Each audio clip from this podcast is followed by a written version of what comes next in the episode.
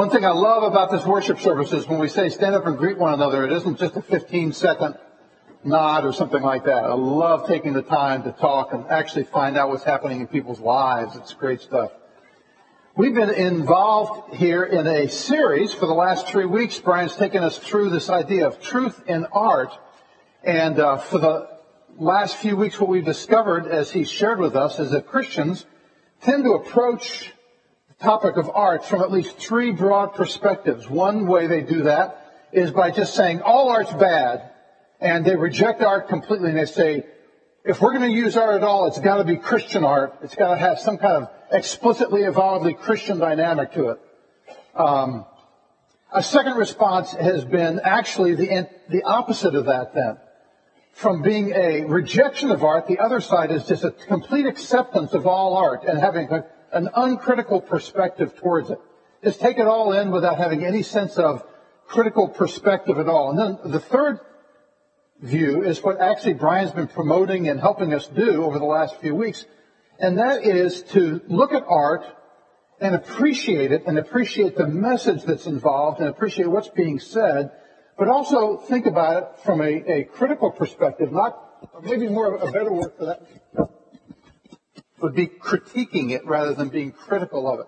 Having a biblical discernment about what's happening in the art, what's being said. And so what Brian's done is he's ripped off a couple of, of, uh, of, of different songs for each, uh, each sermon has a song that's kind of represented. So the first week was shame and exploring in the whole topic of shame and, the, and, and what's involved in that. The second week was uh, uh, you can't always get what you want and seeing the theme that God actually is in control of all things and that we can't control all of our aspects of life. And then last week he, he used a Johnny Cash song talking about the fact that God's going to get you and really looking at the reality of judgment and the, the, the sense that we live in a world where judgment's going to happen. This week we're going to listen to something a little bit different. Um, we're going to listen to a song that probably one of the most popular songs that Coldplay has done. Instead of trying to cover it ourselves this morning, we decided we'll just use a video which will allow you to listen to the song, but also to read the words and to hear the, the impact and to feel the impact of the song. So listen for a few minutes from this Coldplay song.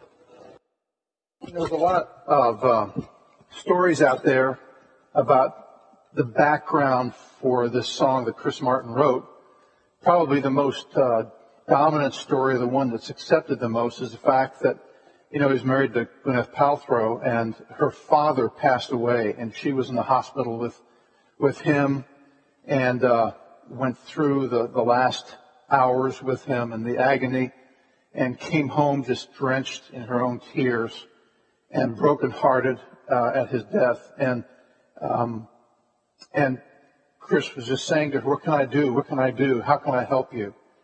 And uh, her response, at least what they say her response was, the only thing you can do is, you're the only thing that can fix me right now. Just hold me. And uh, apparently from the story, the next morning he'd written this song. But what he's doing here is he's, he's really tapping into the reality of our emotions, isn't he? He's, he and he's particularly tapping into pain and, and, and the pain and the hurt of, of, of, emotion that comes when we're facing all different kinds of realities. And I think particularly the issue of depression, uh, of, of how do I cope with the circumstances that I deal with in this world. And the, the happy, sad reality of this song is the fact that this is expressing something that's just common to all of us, isn't it? If you and I could go over to Swift and Finch tomorrow morning and just hang out for a couple hours, each one of us would have stories that would tap into the kinds of emotions that this song is speaking about. You know, you might talk to me about a personal loss that you've experienced, or maybe the rejection that you've had from somebody, or maybe a sense of betrayal, or an expectation that you had that wasn't fulfilled so many different circumstances that take place, and, and it, it, impacts all of us. The issue of depression, the reality of depression is, is, is, is common for each one of us. Now, we're here this morning to worship and we're here to hear from God's Word. We need to, we need to all understand that the Bible is not a psychology text. But it does speak to all aspects of the human condition, and so it does speak to the issues involving depression. And just a couple of examples of this the Old Testament and New Testament example. David is a beautiful example of a person in the Old Testament who experienced emotional struggle, downtimes and loneliness and discouragement. For example, Psalm 10. Why, O Lord, do you stand far off? Why do you hide yourselves in time of trouble? We don't know a lot about the circumstances he's writing about, but it's a, it's a generalized, it's a time of trouble, and what he's feeling is that God has abandoned him. And all of us can relate to that, can't we? Going through times of difficulty and feeling, where's God in this? Psalm 35, 17, Oh Lord, how long will you look on? Rescue my life from their ravages, my precious life from these lions. Here it's a circumstance where he is facing enemies, people who are trying to bring him down, people who are trying to undermine him, attacking him. And again, you've experienced this. And he's saying, Lord, how long are you going to let this happen? How can you just be up in heaven letting this take place while I'm experiencing this down here? It's emotion that we can all relate to. Or Psalm 42:11, why are you downcast, O my soul? Why are you disturbed within me? Again, David reflecting and looking at his feelings and thinking about his feelings and trying to understand what are the circumstances that are bringing these things about. That's an Old Testament example. We could look at all kinds of people in the Old Testament from David and Moses and Abraham and the prophets. Almost all of them expressing honestly before God the difficulties of struggling with negative emotions, particularly with depression. And the New Testament also is full of different examples. Probably again, the one that's the most dominant is Jesus himself. And the, and the, and the one set of circumstances where we see this clearly pointed out is in Matthew 26 where he's in Gethsemane. Before he's taken to the cross. And he's crying out to God. It says he took with, he took with him Peter and the two sons of Zebedee. And he began to be sorrowful and troubled. And he said to them, My soul is very sorrowful, even to death. Look at what the Amplified translation or paraphrase puts it. It expands on this and says, He began to show grief and distress of mind. He was deeply depressed, and he said to them, My soul is very sad, deeply grieved. I'm almost dying of sorrow. And then on the cross, Jesus cries out about the ninth hour with a loud voice saying, My God, my God, why have you forsaken me? And theologians can argue and debate on all kinds of things regarding what that means, but at least it means that Jesus was feeling the feelings of abandonment at that point. Now here's the Son of God, a member of the Trinity, who in his human, who took on human flesh and in that humanity experienced what you and I experience. And that is the loss and the pain and the experience of depression. Now, as we look at that and think about that, just the fact that Jesus went through that and, and, and, and, and the Bible records depression all over the place is really amazing. It's difficult in any other world religion to find reflection of pain and agony cried out to God. But it's a universal experience common to us all. So let's stop and think just for a few minutes about this idea of depression. What is it? How can we define it? Well, depression has been called the common cold of emotional issues. And the reason it's been called that is because all of us experience it. And it can happen in, at almost any time during the day, any time during the week. The common cold. Now, depression can range from mild discouragement, like when I misplace my keys and I'm trying to find it, and so I just kind of, ugh, mild discouragement to suicidal considerations. So there's this wide range of things that depression fits into. Okay? Not only is it wide as far as the, the amount and the intensity, but the duration of it. It can be very short. You know, you, you lose your keys, you find them, and after a few minutes you're forget about it completely. But depression can be something that lasts literally for years and years, where you feel like you're in a deep hole and you can't get out of it. because it's a reality in us, and we understand what it's like, all of us have, under, have been through it, we have to ask the question in general terms, why do we experience depression? Why does it happen? And I think it's important for us to understand, Brian leaned on this in his sermon on shame when he looked at Genesis chapter 1, 2, and 3. It's important for us to remember that we are created in God's image. Even before our first parents made decisions to rebel against God, we were created in His image. And because of that, we have emotions. The scriptures are full of the fact that God Himself expresses and has emotions. We see joy, we see sorrow, we see anger, a full range of emotions that are reflected in God's character. Now, as human beings made in God's image, we have emotions. It's part of our natural makeup. Now, the challenge, of course, is the fact that in our humanity, we're fallen. We're broken. And as broken world people, our emotions can get out of whack. And they can get out of whack for all different kinds of reasons. But it's important for us to remember that as made in God's image and as human beings, we are not just emotion, but we're mental, we're physical, we're spiritual, we're social, as well as emotional creatures. And when something happens to us in any of those areas, it impacts the other areas. So, for example, if we get sick and we're physically struggling, that impacts us emotionally, as well as socially and can impact us mentally as well. Or, or if, if we're struggling with thoughts and, and, and trying to deal with negative and, and, and difficult thoughts, that's going to impact us emotionally. Or socially, if we experience problems in relationships or losses in relationships, that will impact us emotionally. We're whole creatures made in the image of God. And then you take the brokenness of our reality, and those emotions can come out in all different ways. Often, though not always, but often, as I said, whole creatures, it's wrong thinking and bad choices. We think about something improperly. Someone says something to us and we interpret it in a particular way. We think about it in a particular way. Or we have an experience, we make a bad choice. We're, we're late for a meeting and so we decide we're going to uh, push the pedal to the metal a little bit more. And, uh, and suddenly we find that the Rome police are very vigilant about that. And uh, after the policeman's gone and we have a piece of paper in our hands, we're kicking ourselves around. If I just hadn't been so stupid, if I hadn't been so dumb, if I hadn't been in such a hurry.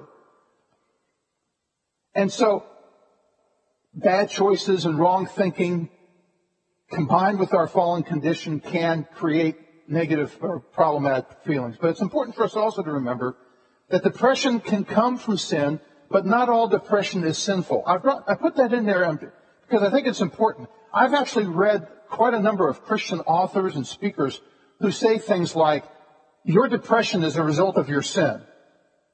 Okay? Now, it's, a, it's true that depression can come from bad choices and wrong thinking and, and all kinds of things that we do that are, that stem from our brokenness. But not all depression is on the basis of sin.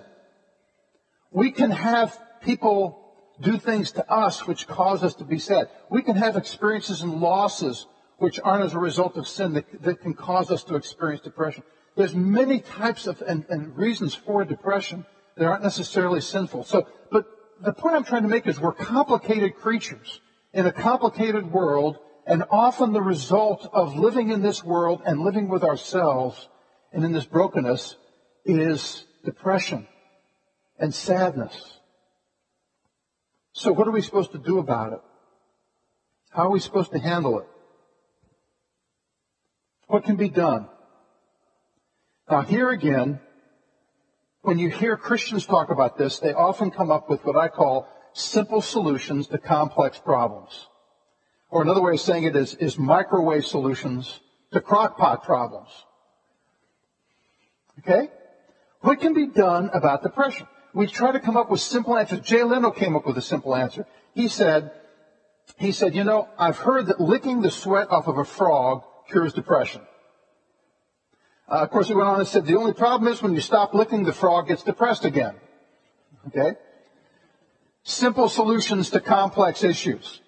Now, as we look and, and we take the time to look into the scriptures and think about how do we manage difficult emotions, particularly depression.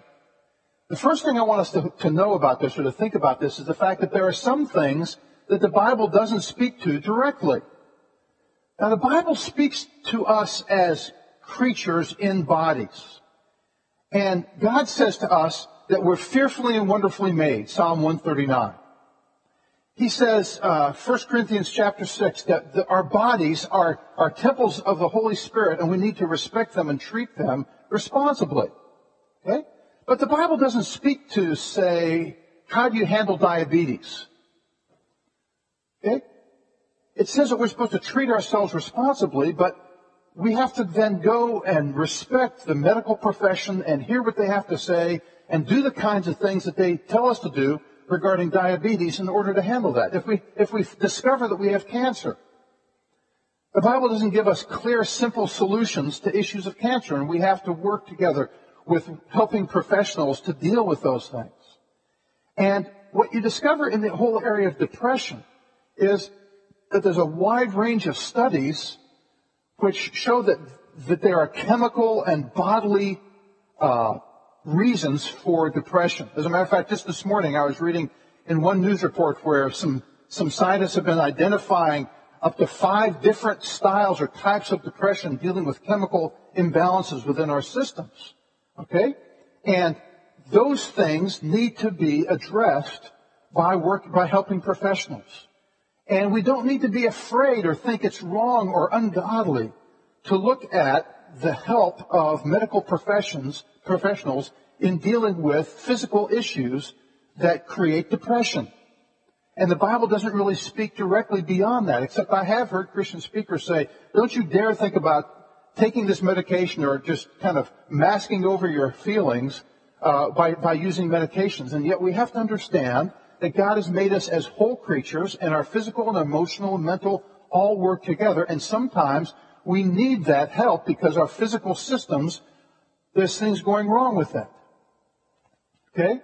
So when we speak about what the Bible says, I don't want us to be thinking about uh, uh, being against what, what medicine's discovering regarding depression. The Bible just touches upon that issue and then says, be responsible.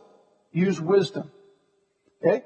But the Bible does speak directly about things that we can do regarding some aspects of negative feelings, particularly dealing with depression. There's at least seven things that the Bible speaks to. But before I do that, before I share these seven things, let me make one other precautionary statement. Remember I said about simple solutions to complex problems? Well, also, we as Christians tend to get juiced up when we hear that there's five things to do this way or seven things to do this way. And then what we do is we take them as sledgehammers and knock our friends upside the head with these things. Oh, you know, if you're dealing with negative feelings, well, you just need to be doing this. Boom, boom. Or you need to be doing this. Boom, boom. That's not why I'm giving these seven things to you. These seven things are incorporated into a process of learning and growing and learning to understand ourselves and managing our feelings. You know, Paul says in Ephesians chapter 5, uh, be angry, but don't sin, and don't let the sun go down in your anger. What he's saying is, you'll have these feelings, but learn how to seek to manage them responsibly. And these are seven different ways that we work on managing these feelings, okay?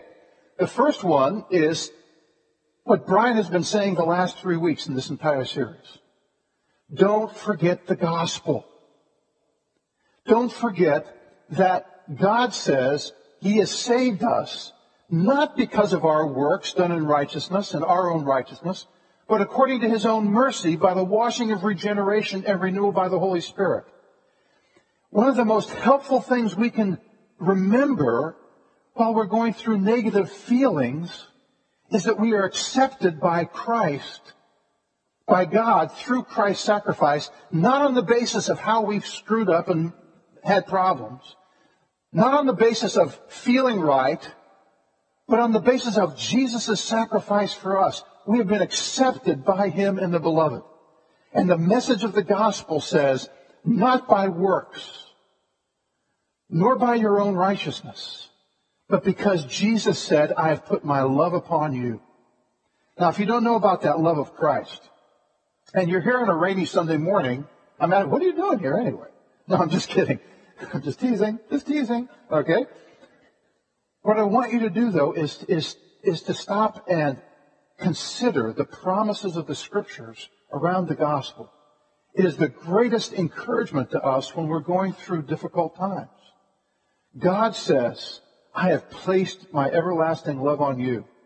And as Brian stressed a few weeks ago, because that's the case, I will work all this mess out for my good and for your good, for my purposes and for your good. As believers in Christ who've experienced the gospel, we can hold on to that promise. But the second thing that God, the, the scriptures give us is our thinking patterns. Again and again in the scriptures, Paul and Peter, Jesus and others speak to the fact that we need to be renewing our minds. Paul says in Romans chapter 12 verse 1, don't let the world around you squeeze you into its mold, but let God remold your minds from within. That means the way that we think and what we're focusing on and how we express energy in thinking is important. That's a responsibility we have. In Philippians 4 verse 8, Paul says, whatever is true, whatever is honorable, just, pure, lovely, commendable, excellent, worthy of praise, think on these things.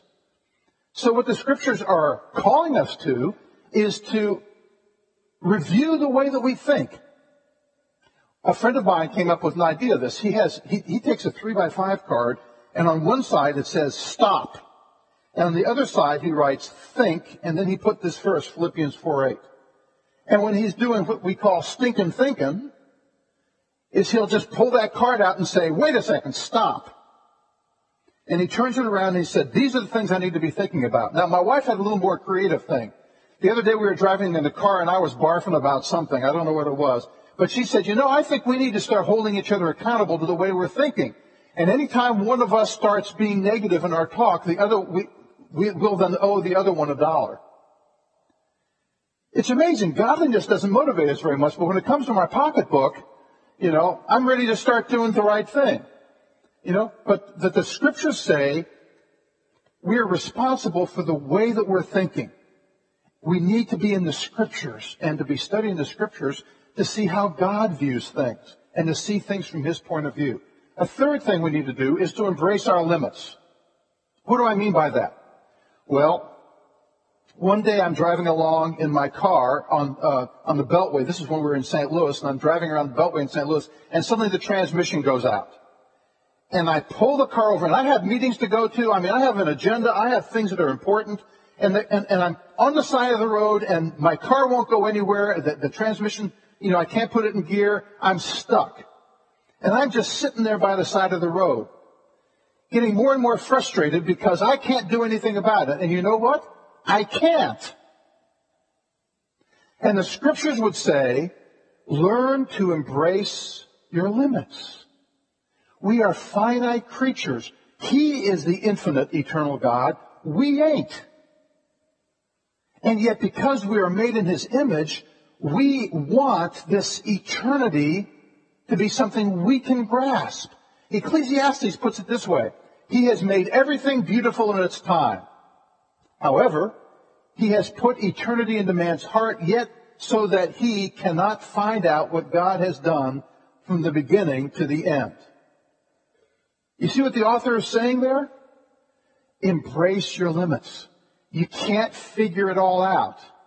Now that doesn't mean we shouldn't explore and learn and grow and change. But at the end of the day, we also have to embrace the realities that we can't do it all, we can't know it all, and we can't control it all, which is the root of a lot of our negative feelings and thinking. Another thing the scripture speaks to is the idea of nutrition and rest. You say, what? Actually, the Bible shows in, in, in, a number of places how important this is. One of my favorites is the story of Elijah in 1 Kings 19. 1 Kings 18, Elijah has what we might call a literal mountaintop experience, okay? He takes on the prophets of Baal, 450 of them against Elijah. And you've got to read the story. He takes them on, and all of the prophets of Baal are wiped out. And then after they've wiped them out, Queen Jezebel, who the prophets of Baal worked for, said, I'm going to get you, sucker. I'm after you. And Elijah, exhausted, spiritually, physically, emotionally drained, when she, he gets that threat from Jezebel, he runs like a scared cat. And God looks down from heaven and says, you coward, look what I just did for you. You call yourself a prophet. No, God doesn't do that. God graciously takes his prophet and gives him a vacation. He puts him to sleep, and then he comes along, an angel comes along and kind of kicks him in the side. He gives him a good meal. He puts him asleep again. He kicks him back again and gives him another good meal, and then he says, go up and take, take 40 days off in the wilderness. Sometimes we need to take care of ourselves by getting more sleep.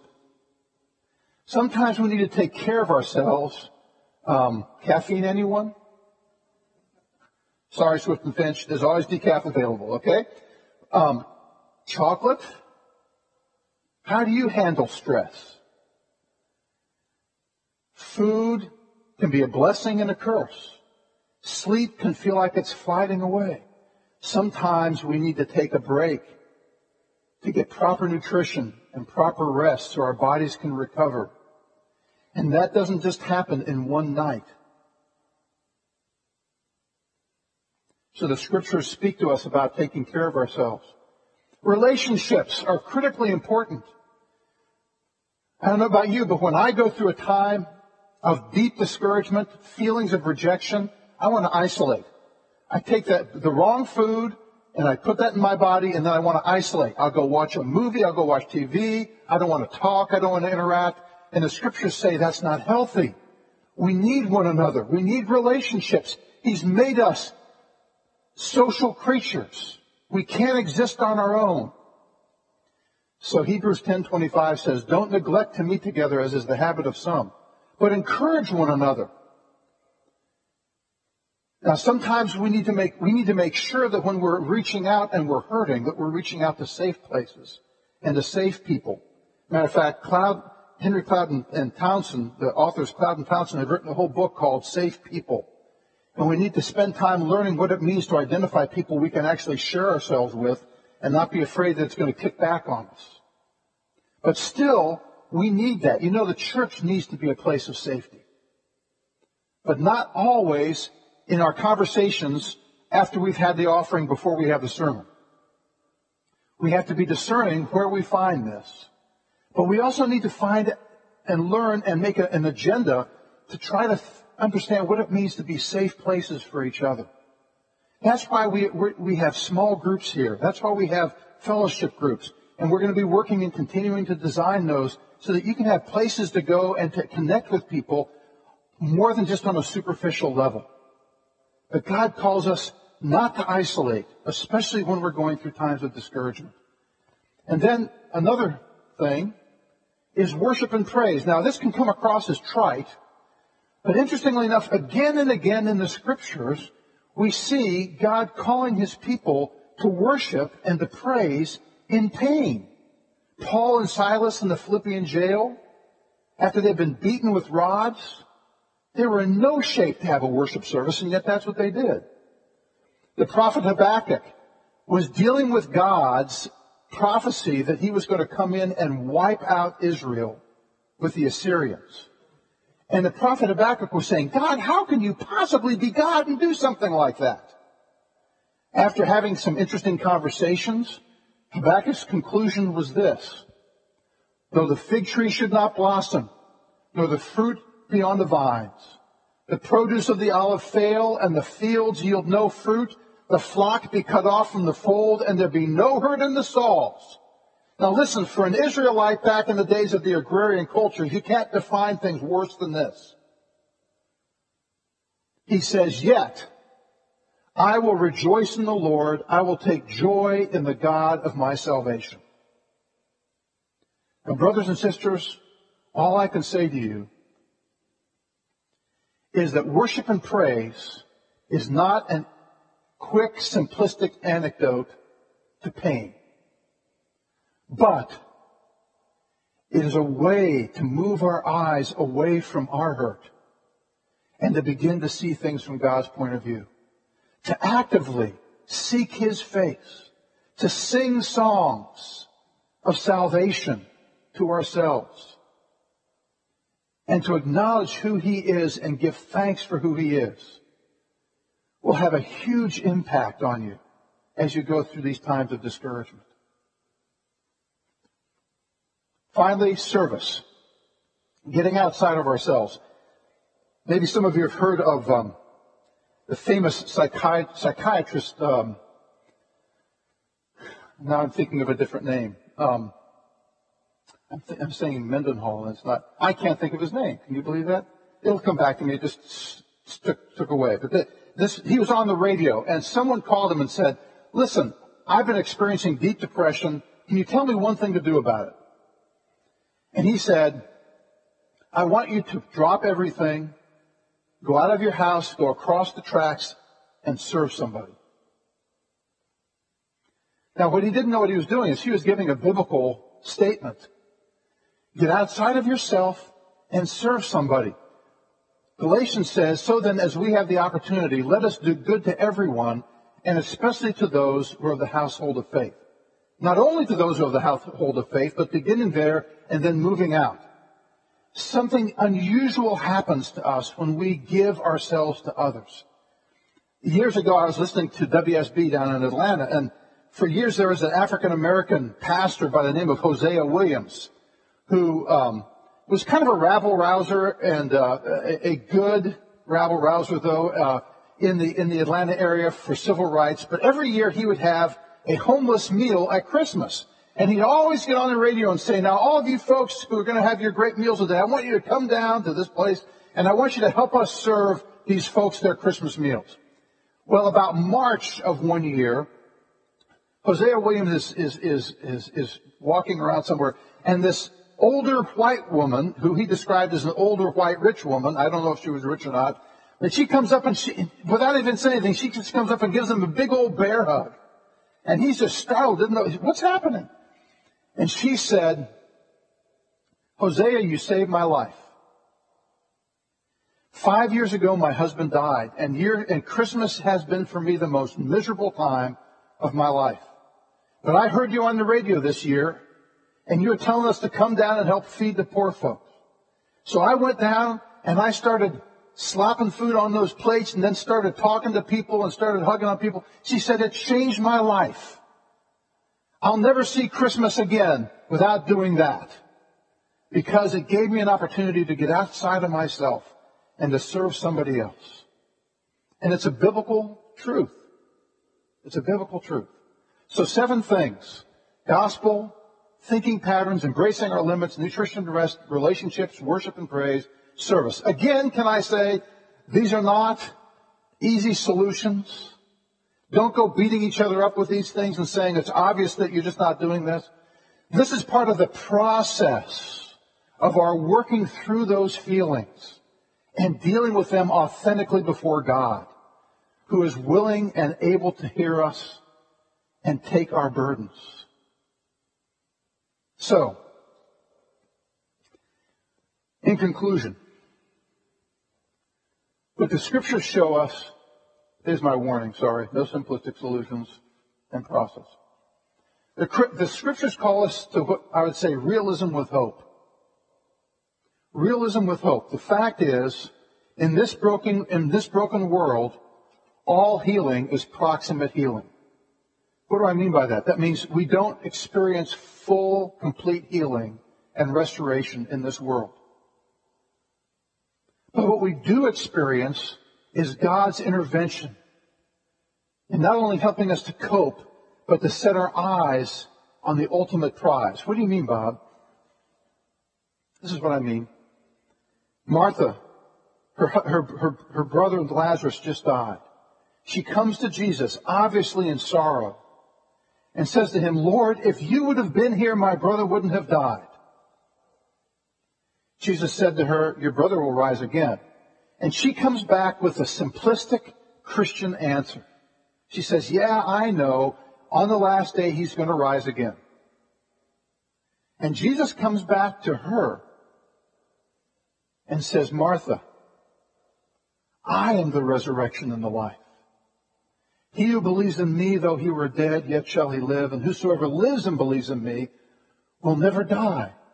Do you believe this? You see what he was doing? He was saying, Martha, look to me. Look at me. I am the resurrection and the life. This is what the author of Hebrews says to us. In Hebrews 12 verse 1, he says, he says, look at Jesus, the author and the finisher of our faith, who for the joy set before him endured the cross, despising its shame. Now you, as you go through your hardships and your sufferings, that God is using to shape and to mold you into the person he wants you to be, look to Jesus, the author and the finisher of our faith. And then the second thing the scriptures say is anticipate his coming again. The day is coming, brothers and sisters, when Jesus will be back. And all the sorrow and all the pain and all the tears are going to be washed away. And the scriptures call us in the midst of the pain to wait and anticipate and cry out, even so, come Lord Jesus, take away the sorrow, take away the pain, bring your kingdom in. It's sad, isn't it? Chris Martin writes this song for his wife in the midst of her pain. Over six years later, they're divorcing each other. He couldn't fix her, ultimately. He gave her care at that point, and that was genuine. But it wasn't full healing. We'll only find the full healing as we turn to Jesus. Let's pray. Father in heaven, I know that there are people here this morning who right now are experiencing pain. And I certainly don't want to be one who preaches a sugar coating on that hurt. Lord God, as we think and anticipate through these seven things that the scriptures call us to, as we take responsibility for ourselves to face the realities of this moment, I do pray, Lord, for my friends and for myself, that we can look to you, who has gone before us, who has walked the walk, who has experienced these feelings and yet has not walked away from his Father.